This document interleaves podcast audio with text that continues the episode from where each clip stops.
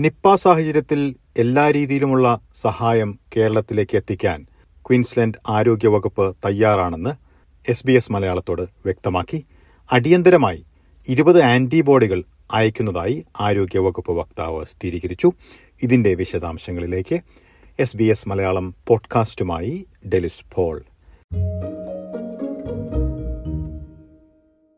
കേരളത്തിൽ പ്രതിസന്ധിയായിരിക്കുന്ന നിപ്പ സാഹചര്യത്തിൽ സഹായമെത്തിക്കുമെന്ന് ക്വീൻസ്ലൻഡ് ആരോഗ്യവകുപ്പ് വക്താവ് എസ് പി എസ് മലയാളത്തോട് സ്ഥിരീകരിച്ചു.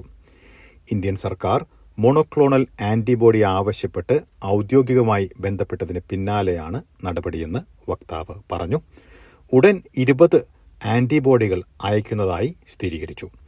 ആയിരത്തി തൊള്ളായിരത്തി തൊണ്ണൂറ്റിനാലിൽ ക്വീൻസ്ലാൻഡിൽ ഹെൻഡ്ര വൈറസ് ബാധയുണ്ടായപ്പോൾ വികസിപ്പിച്ച ആന്റിബോഡികളാണ് നിപ്പയ്ക്കെതിരെയും ഉപയോഗിക്കാൻ അയക്കുന്നത്. ഒരേ കുടുംബത്തിൽപ്പെടുന്ന വളരെ സാമ്യമുള്ള വൈറസുകളാണ് ഹെൻഡ്ര വൈറസും നിപ്പ വൈറസും. ഹെൻഡ്രയ്ക്കുള്ള ചികിത്സാ രീതി നിപ്പയ്ക്കെതിരെയും ഫലപ്രദമാകുമോ എന്ന് പരീക്ഷിക്കാൻ കഴിയുമെന്നാണ് ആരോഗ്യവകുപ്പ് പറഞ്ഞത്.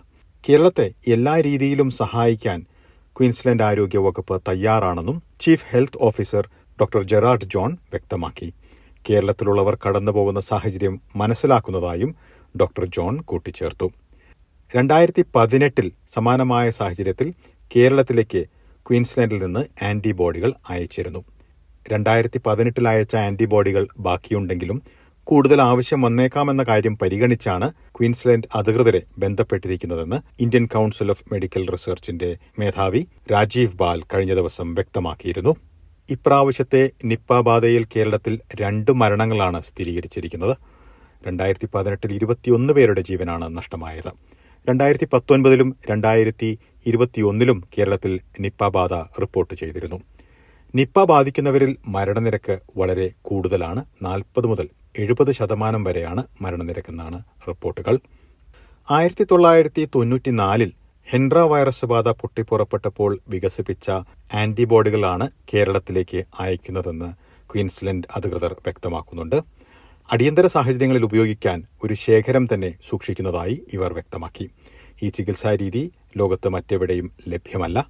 കർശനമായ ബയോസെക്യൂരിറ്റി നിയന്ത്രണങ്ങളോടെയാണ് ഇരുപത് ആന്റിബോഡികൾ കേരളത്തിലേക്ക് അയക്കുന്നത്. വവ്വാലുകളിലാണ് ഹെൻഡ്ര വൈറസും അതുപോലെ തന്നെ നിപ്പ വൈറസും കണ്ടുവരുന്നത്. മറ്റു മൃഗങ്ങളിലേക്ക് ഈ വൈറസ് ബാധിക്കുമ്പോഴാണ് കൂടുതൽ പ്രതിസന്ധി സൃഷ്ടിക്കുന്നത്.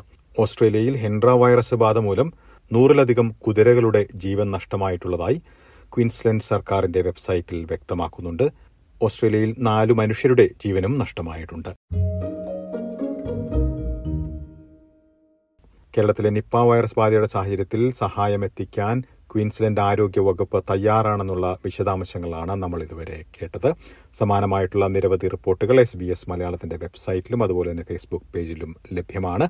അതുകൂടാതെ S B S audio app Google play Spotify Apple podcast എന്നിവയിലും കേൾക്കാവുന്നതാണ്. ഇന്നത്തെ പോഡ്കാസ്റ്റ് അവതരിപ്പിച്ചത് ഡെലിസ് പോൾ.